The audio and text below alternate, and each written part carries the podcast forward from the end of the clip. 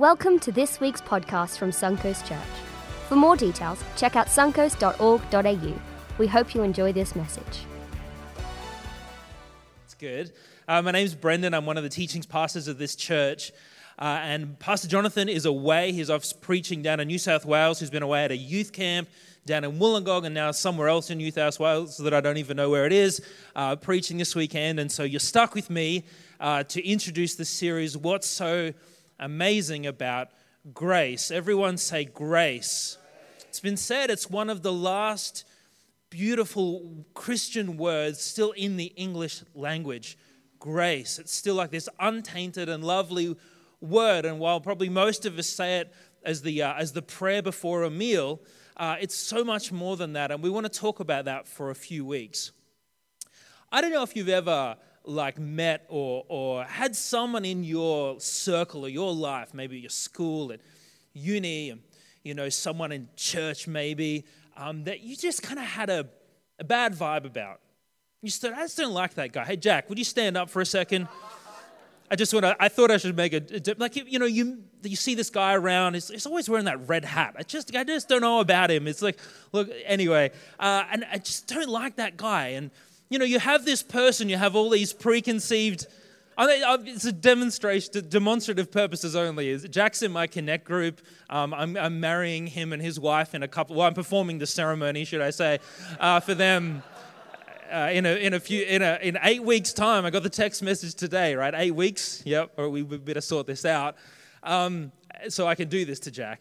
Um, and there's someone in your world you don't I haven't met you haven't met them yet, but you just get bad things, and then all of a sudden, you know, you stay standing. What are you doing? Jeez. A bit rich. Um, and you, you, this person that you don't know yet, someone else comes and like, and like you say, hey, have you seen that Jack? I just don't like him. And they're like, what are you, Jack? Do you know that that guy has six, has started six orphanages? right? And he has got missions in Cambodia and Mumbai and Thailand and everything. And someone tells you and completely blows your mind about this person, and something changes your perception. You're like, oh, wow, I was so wrong. All right, you can sit down now. I've made my point. It totally changes your mind. I think that I have for you tonight. I'm going to read a story, it comes from the Bible, and I think it's like if you have perceptions and thoughts about what the Christian faith is, and many people do. Oh, you know, it is true outside of the church that, you know, Christians have, have in many ways tarnished the reputation of Christianity. Right? So many um, things have been done by Christians. They're kind of known for what they vote for, vote against. Maybe they could be abrasive. Oh, those snotty Christians, they're always doing this. And, you know, people start to gather this idea of what Christianity must be like.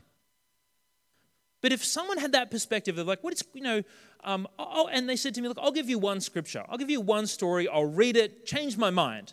Um, this is the story that I would give someone. I think it's one of the most subversive stories in the whole Bible. It's one of my favorites because it tends to flip most people's worldviews upside down, and it should certainly flip most people's view of what Christianity, what the gospel, and the message of Jesus really is. Are you ready for it? it comes from Luke chapter 18. You could like pull out a phone and read um, or listen to me, I'll tell it, I'll tell it really well um, to try and make, make up for that. Um, and this is a story that Jesus was telling to a group of religious people. Kind of not unlike the setting we're all in right now, right? Like me and one or two of you are probably religious as well. Uh, and Jesus is, is talking to these people, and he says this Two men, everyone say, two men, went up to the temple to pray. One was a Pharisee and the other one was a tax collector. Now, let me just define these guys. So, a Pharisee, in case you haven't come across one in the last couple of weeks, uh, a Pharisee uh, at that time was like a conservative or an, like an Orthodox Jew at that point. Like this kind of person was like a conservative religious person. Uh, it's not really, in, they're not inherently bad. They get a bad rap in the Bible because they're often associated with people who are full of pride, who really miss the point of most things. And, and Jesus had a lot of conflict with these guys in the Bible. But really, they were just conservative and trying to follow through uh, on what the Bible said. Um, sure, they got things a bit backwards, but they were like the pious, probably arrogant, um, religious people of that day. Okay? Now, over here, you have a, a tax collector. Now, uh, a tax collector in this time, in case you missed the cue, because they just kind of drop tax collector like you're supposed to know what that means um, in this scripture. Well, a tax collector is, was someone, see, Israel was currently an occupied territory, occupied by the Roman Empire. And like any occupying uh, force, what they want to do is extract wealth from the people. So what they would do is they would, they kind of had a, a cool or not cool, a, an ingenious um, method of extracting wealth, which was to actually find locals and turn them against their family and friends by kind of bribing them to extract taxes from the people they know. Because who's going to know who's hiding money, who's like got a cash business on the side? Uh, the, the local's going to know, right? They're going to find that person who, who knows this guy is doing jobs on the side, he's got a side hustle and he's not paying tax on it. I know I'm going to get taxes from that guy. So these tax collectors were like synonymous with a, a liar, a cheat, a traitor, a crook, someone that we would all agree, we all hate that guy, right? Like in modern times, a profession like that might be a no i won't say it um, a, a, like someone who runs like a cartel uh, so you know someone who has like a kidnap and ransom kind of operation like i mean i say those things so cheerily um, but someone who is is a pure crook and we would look at and kind of go this person is bad. I know just because of their profession, they're only doing that because they are a bad person. Two men go up to pray Pharisee, religious, tax collector, the bad guy. And this is what the Pharisee said. He stood by himself and he prayed. He said, God, I thank you that I am not like other people. What a way to start a prayer. Jeez. I thank you that I'm not like other people. Robbers, evildoers, adulterers, and even like this tax collector literally calls out the other guy. Says, I'm not even like this guy. I fast twice a week and uh, I give a tenth of all that I have, as in, like, I'm giving out of my finance, I'm giving that to the temple, right? But the tax collector stood at a distance. He would not even look up to heaven and beat his chest, saying, uh, and, and he, he beat his chest and said, God, have mercy on me, a sinner. Now, everyone listening at that time to this story who had their preconceived ideas of religion would know how Jesus should end this, should end this story, what the moral lesson of this parable should be. Jesus should go, this guy, this is the religious guy, is following the commandments. Yeah, sure, he's arrogant, right? But he's the religious conservative guy following the rules and, and all of that. This is the guy that we should look at is the right, the correct, the just person in the story. But Jesus flips the idea on its head and says, no, no, no. This guy, this guy who was, who was the one that went home justified. Now, why is that? Why is it that Christianity, that the message of the gospel is able to do that? Is able to look at this person, the bad guy, right? The guy that we all hate. I'm not talking about Jack um, or Lois. I'm just talking about like this bad guy here. Why is that? I um I think that life these days is very demanding.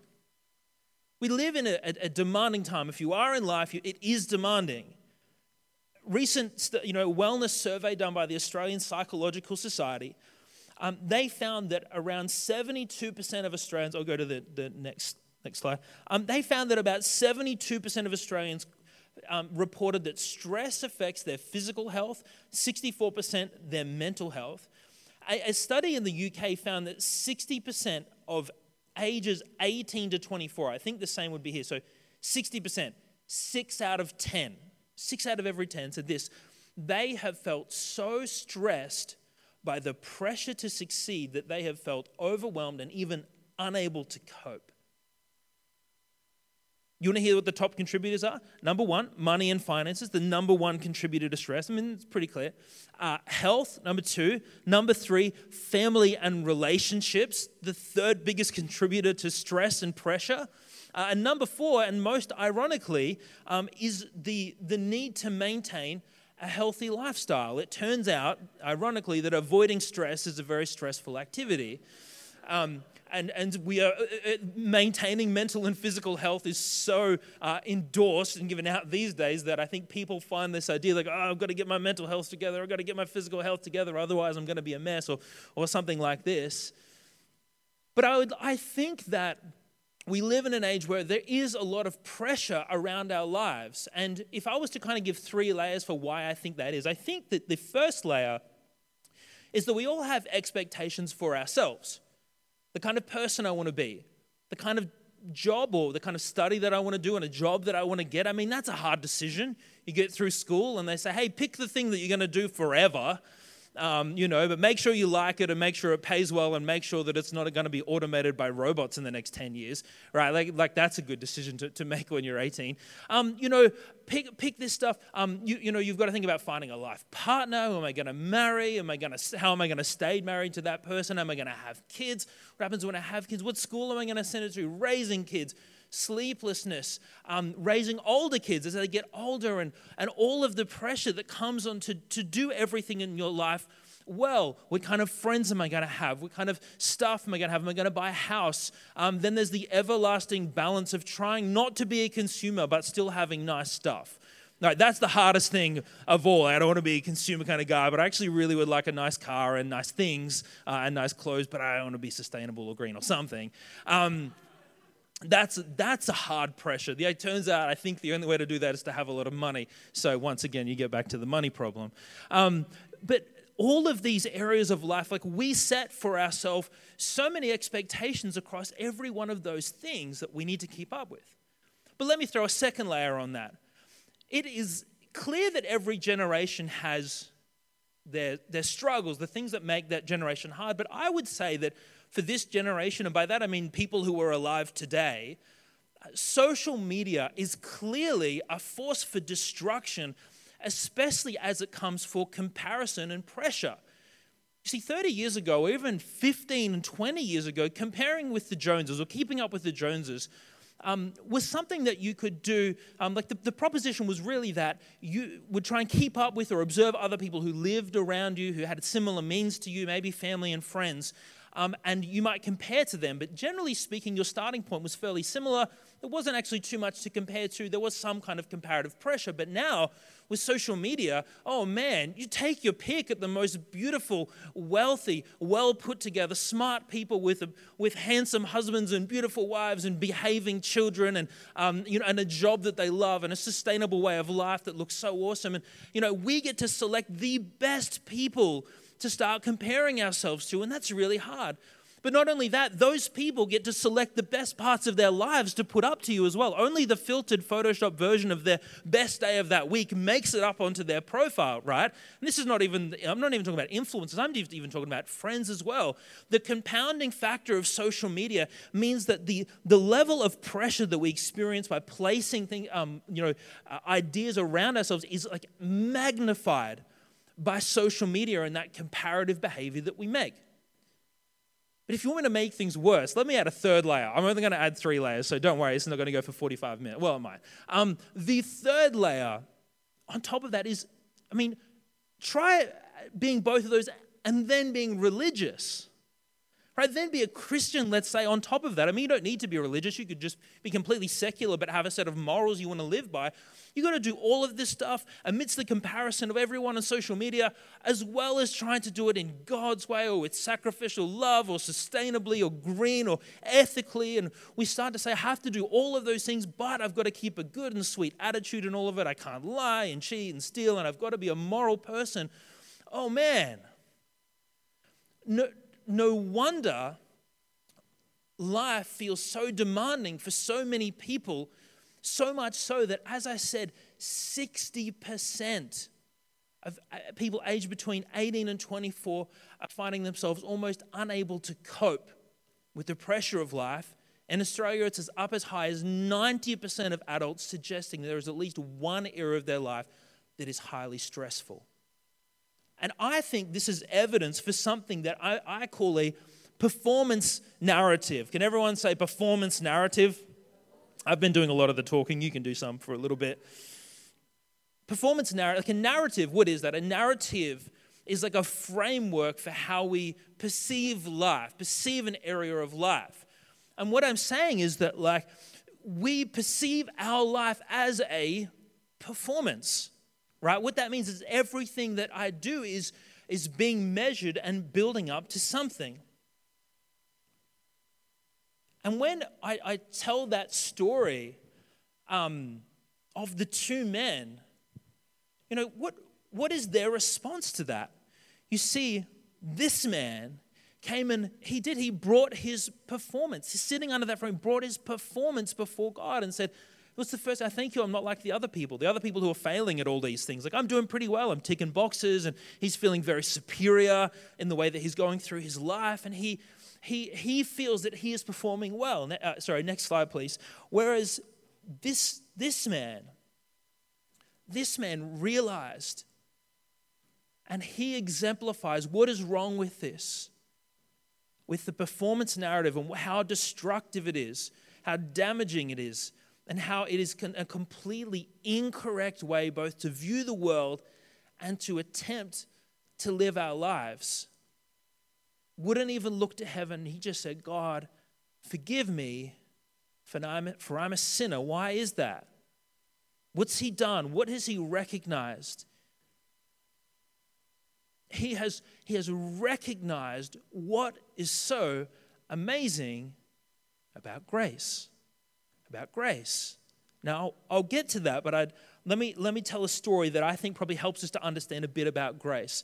Um, there was a man by the name of John, everyone say John, lived in England in the 18th century, uh, and he uh, was a uh, he uh, grown up the son of like a naval officer. You can go to the next slide, please. Um, he uh, was the son of a naval officer, uh, well accustomed to being on vessels. I mean, this is a this is a Pirates of the Caribbean time, I guess you could say, like. But uh, he had been stationed then uh, on the West African coast as well, and been working there. Uh, and at this time, it became big business for vessels and captains to leave England with an empty ship and a crew, to sail over to an African coast, and to pull out guns, ammunition, uh, you know, liquor, and things like this, and begin making trades with chiefs of villages there in, in Africa who would round up enemy tribal, you know, enemy tribal groups. They would round them up. They would bring them before the captains of these vessels and the, the, the traders of these vessels, who would purchase up to 600 of the best specimens, you know, they would say at that time, and begin loading them on their ships. Now, John, where does John come into it? John was the captain of one of these vessels. Of this activity, I, in looking in this, it's a, it's a kind of a famous story. And looking into this, like I saw diagrams that would just make you shiver for the way that they used to pack people in. To get 600 humans into a ship like this they would have to be laying down, um, they would be chained to make sure that they didn't commit suicide. And they would be laid down side by side, row after row, under the decks, like all the way around the ship. Um, and you know obviously on board there's no sanitation there's no toilet there's no drinking there's no eating and for weeks they would pass across the across the atlantic over to the new world as it were um, in, in the, just the most horrendous conditions. Around 20% would die on every journey. They would just throw the, the body straight into the ocean. As soon as there was an outbreak of dysentery or someone just appeared ill, just straight into the ocean. The tree, you know, I, I, you know, you get the idea. I'm, I'm not, not, trying to, um, you know, you know, I'm not trying to bring us all to that place, but John, this man, like the tax collector, was just a picture of, of that person the worst, the worst guy. This was his livelihood. This was how he was making his money by treating humans worse than animals. Off the death and carnage of people captured and brought to a land they didn't know and sold, you know, sold again, worse, like I said, worse than animals. Can you imagine what God felt to this man? Imagine what God felt. So, and what happened to John? story of John Newton was a man whose life was actually transformed. On a, on a, he was on a vessel one day, the vessel was actually about to sink, and he actually had a moment where he reached out to God and essentially like met God and had experience where his life was turned around, where he now viewed what he was doing, saying, This is actually disgraceful. His whole heart was turned around. John would actually become a minister, like a minister in the, um, in the Church of England for the last 43 years of his life. He gave up this life, became a minister, started preaching to people, and it was eventually part of the movement to abolish the slave trade, right? And is famous uh, for writing the song. And now, now it makes sense why he wrote this song, Amazing Grace. He wrote the words, Amazing grace, how sweet the sound that saved a wretch, a man he was wretched, a wretch like me. I once was lost, but now I'm found. I was blind, but now I see. And he's famous at the age of 82. He said, My memory is nearly gone, but I remember two things that I am a great sinner and that Christ is a great Savior. Our God is a God of grace. What does that mean? That when God looks down at John, when God looked down at this tax collector, he said, This guy doesn't deserve it. In fact, what did John do? He deserved the exact opposite. Deserved to go to hell. So, so despicable was this man. But God looked down and in, you know, instead of giving him everything he deserved, he gave them everything he didn't deserve. He transformed his heart, his life from the inside out, and then what happened? And began to use him to change the world, to change the despicable trade that was going on. And God is revealed over and over again in the Bible as a God of grace. In fact, the first time God actually self reveals, like says his own name in the Bible, he says, I am the Lord, the Lord, gr- compassionate and gracious. The first two words God used by name, he said, I'm compassionate and gracious. What are the imagine the words that God could have said? I'm the king of heaven. I'm the creator of the universe. I'm the righteous judge. I sit amongst the stars. I'm, I'm the, the builder of worlds. Whatever God could have chose, but he said, I, this God, me, Yahweh, I am, I am compassionate and gracious. And nowhere else do we see the grace of God like we do on the cross.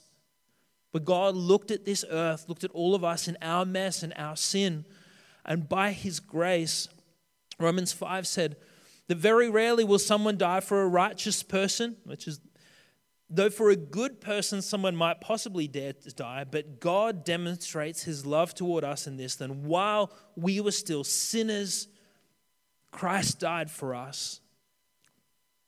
Let me, um, let me just go straight in and throw a definition like on the stage because I'm going to give two tonight. It's kind of like part A and part B to define grace as the characteristic of God's favor toward people who do not deserve it, like the tax collector, like John Newton, like all of humanity, and like me, like you, people who, who don't deserve it.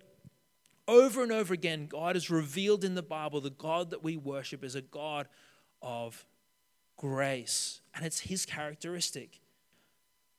And so, let me just let me just even read a scripture here. This comes from Ephesians chapter two, verse eight. If you're you know taking notes about this, it says, "For it is by grace." Everyone say grace.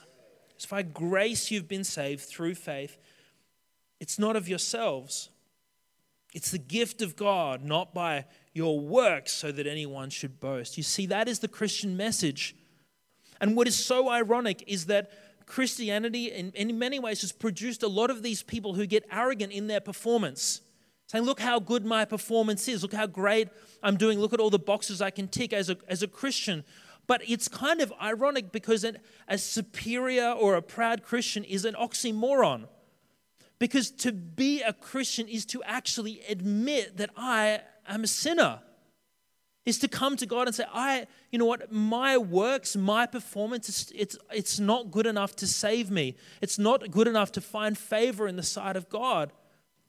But to be a Christian is someone who stands here and says, God, have mercy upon me, have grace upon me. It's the ultimate check and balance for Christians who should never be arrogant. To be one, you've actually admitted that you're not, you're not perfect. That's the, the fundamental admission of Christians. So, what does this do to our um, performance narrative? It completely cancels out any sort of performance narrative because the performance before God is, it, it, means nothing. God does not desire that. What, what is it then? It's a calling. The things that God has on your plate to do, all of those, the, the layers and the things that are there, you know, I, I'm telling you now, if you have constructed a performance narrative around your life, if you have looked at every area from partner to job to career to money to future to family to friends to stuff to consume, whatever it is, and have started to build expectations around your life as a performance, it's time to reevaluate that. Reevaluate that in the light of grace because what God has given you is not a set of performances that you need to get up, but, it, but a calling. And He has called you to each of those areas. Of course, He has. He has a calling before you. And it may look a bit different than a lot of the things that you'd set up. But yes, God definitely has calling for you, right?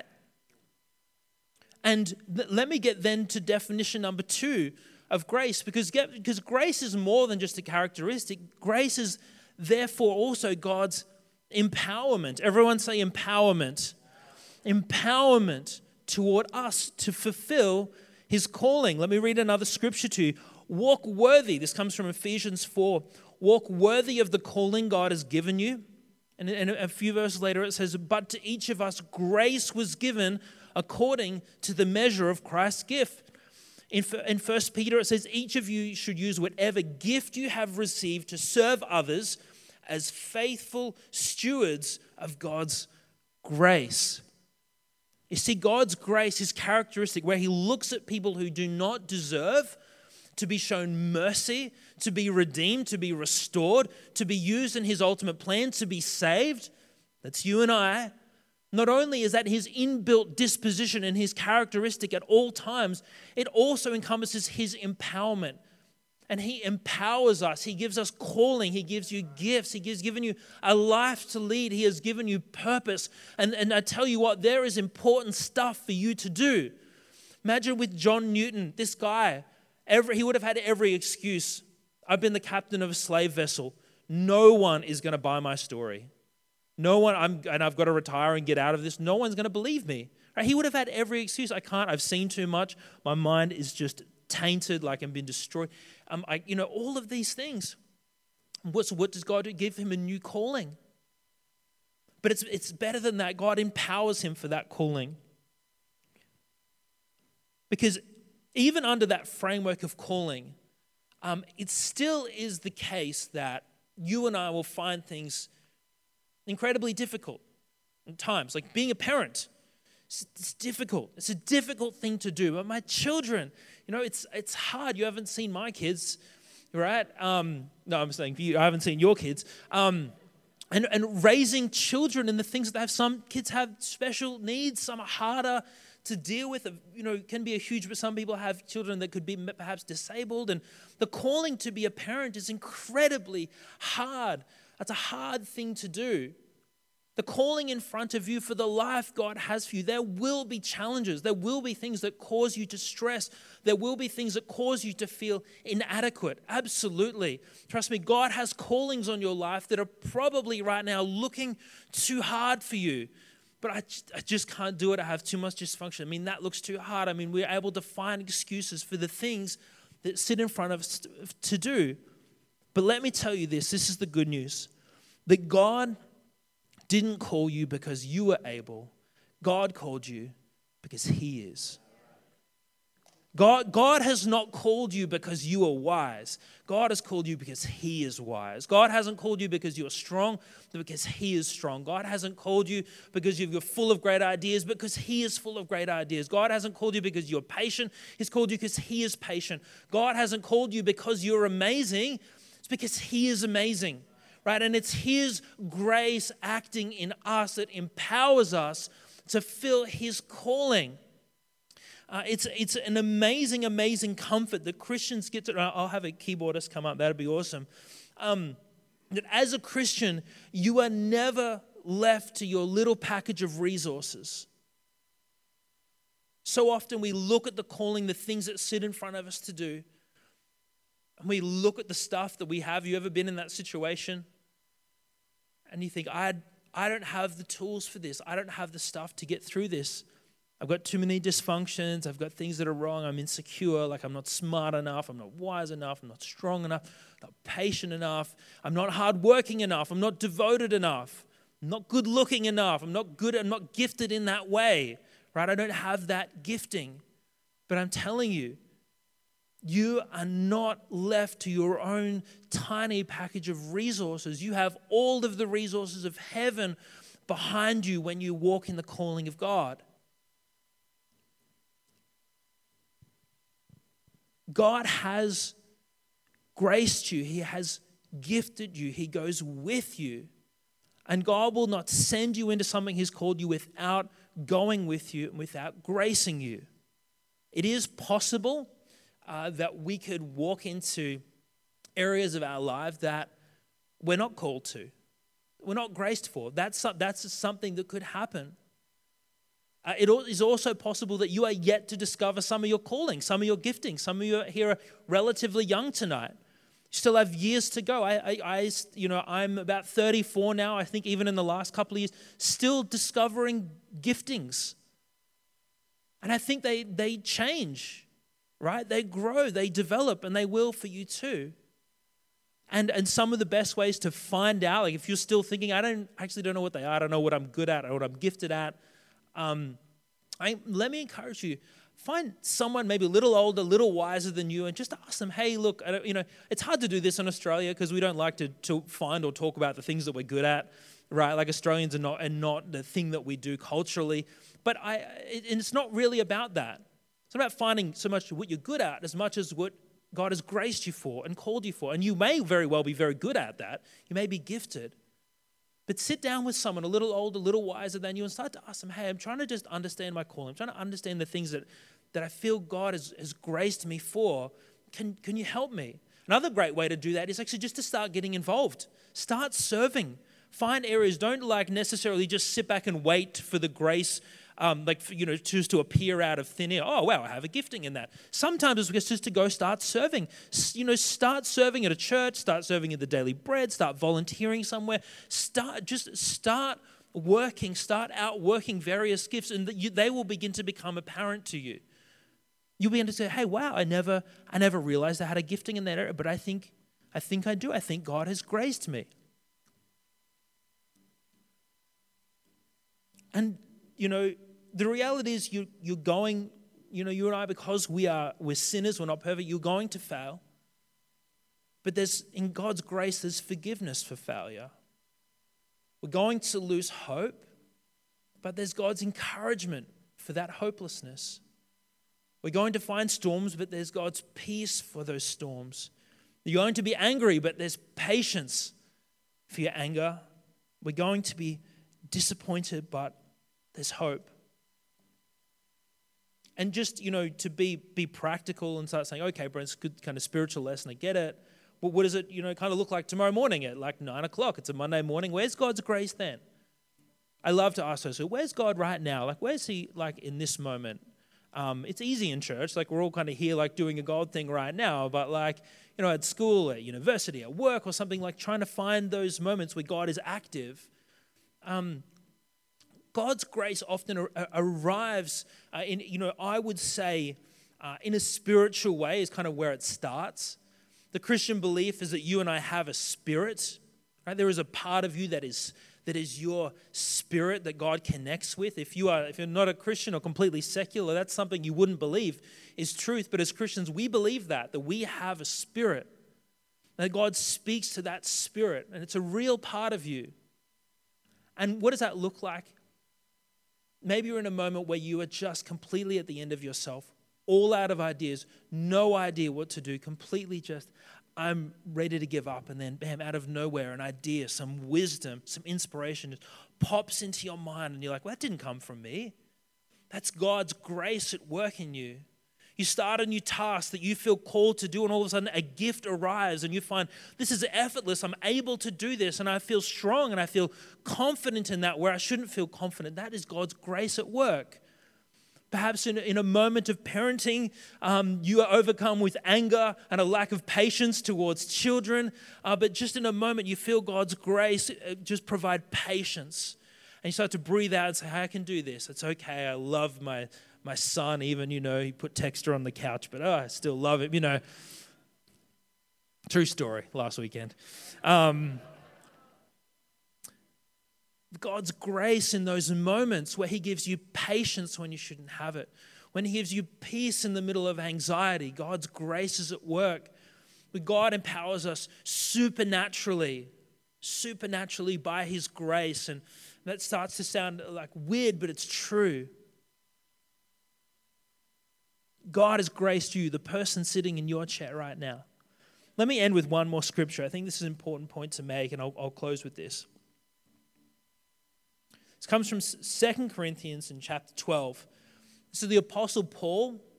Another story of grace. I mean, like we could go into his story. This guy was a, a, a he was murdering Christians, right? That was what he was doing um, before God turned his life around and used him to write like two thirds of the epistles in the New Testament.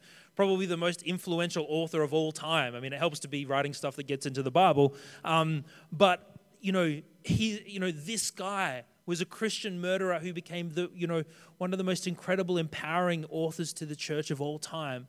That's grace. I mean, his, his is a life of grace. And this guy, who knew everything about grace, had experienced it, he, he, he, he wrote and he talked about this experience of having a thorn in the side, something that he was struggling with, and asked for it to be removed, but it just was a continual struggle for him. And, and God spoke to him and said to him, My grace is sufficient for you, for my power is made perfect in weakness. Now, I worry what you just heard me say was that, that God has a lot of grace. God has a lot of grace, right?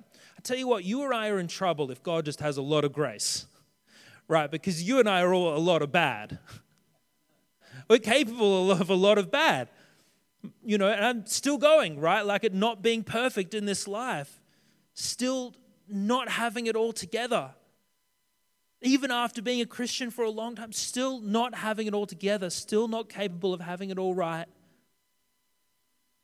And if God just had a lot of grace, I'd be like, okay, well, like any day now it's going to run out, right? Like any day I'm going to get to the end of God's grace. But that's not what God says. He doesn't say, I haven't got a, I've got a lot of grace. He says, I have sufficient grace.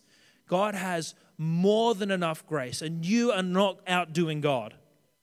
You are not outdoing God. God has enough grace for you, He has sufficient grace for your life to redeem and restore you if you are far from God and want to come back to God. God's grace, His disposition towards you is one of saying, Come home. Come home, come back to me. You're not too far gone. My grace is sufficient to draw you back to me. You can be saved. You can be in relationship with me. You can I can be your savior. You can have a new life. You can be forgiven. You can be restored and you can be a son or a daughter of God. That is open. His grace is sufficient for that. If you are someone who would consider yourself a Christian already, and, and you look at the calling you have, I'm telling you, God's grace is sufficient for your calling. For all that He has called you to do, He has enough grace. Not a lot of grace, enough grace. More than enough grace for you, for your failures, for your shortcomings, for the ambitious things that are set before you to do in this lifetime and this side of heaven. God has grace for you. It's sufficient. I love if we could all stand together. I'm going to close just in prayer. And if, if this, this message strikes you at a place where you are saying, I, I want to come back, um, I'm going to pray for that group of people as well. If you're here, you could be listening to this online. Um, and I just want to put that invitation out there that if you are what you might say, I'm, I'm just, I'm not, I'm far from God. God doesn't even know me. I'm telling you, He does know you, cares about you. You're not too far away. And He's inviting you back back to Him, to know Him as your God for, for a new life. For all of us here, I'm going to pray that you would not only know God's grace, know that it exists, but you would walk in it and you would know its power in your day to day life. Let me pray. God, we thank you for this moment. We can just be here together as a church, as friends, as family, and look to you, our God, our Savior And we stand here like this, this man, like this tax collector, and we look to you and say, God, have mercy and grace for us. I pray, God, for every person who is wanting to make a, a, maybe a fresh decision, a new decision, another decision to come back and to know you, God. I pray, God, you would just meet them right now. Meet them right where they are. May they know your forgiveness. May they know that you are close to them. May they know a new life in you as a Christian, as someone who's given their world over to you. May you be their Savior, their Lord, and their friend. In Jesus' name. And for all of us as we go forward from here into workplaces, into university, into school, into family, into calling, into careers um, into uh, relationships in every area of our life that you've called us, God. May we go in your grace. May we know that you cover us. May that we know that you protect us, God. And may we know that you are always reaching out to us, always forgiving, prepared to restore us. In Jesus' name. And everyone said. Can you applaud the Lord tonight? Thanks for listening to this week's podcast. We hope you are truly blessed by what you heard. For more details, check out suncoast.org.au.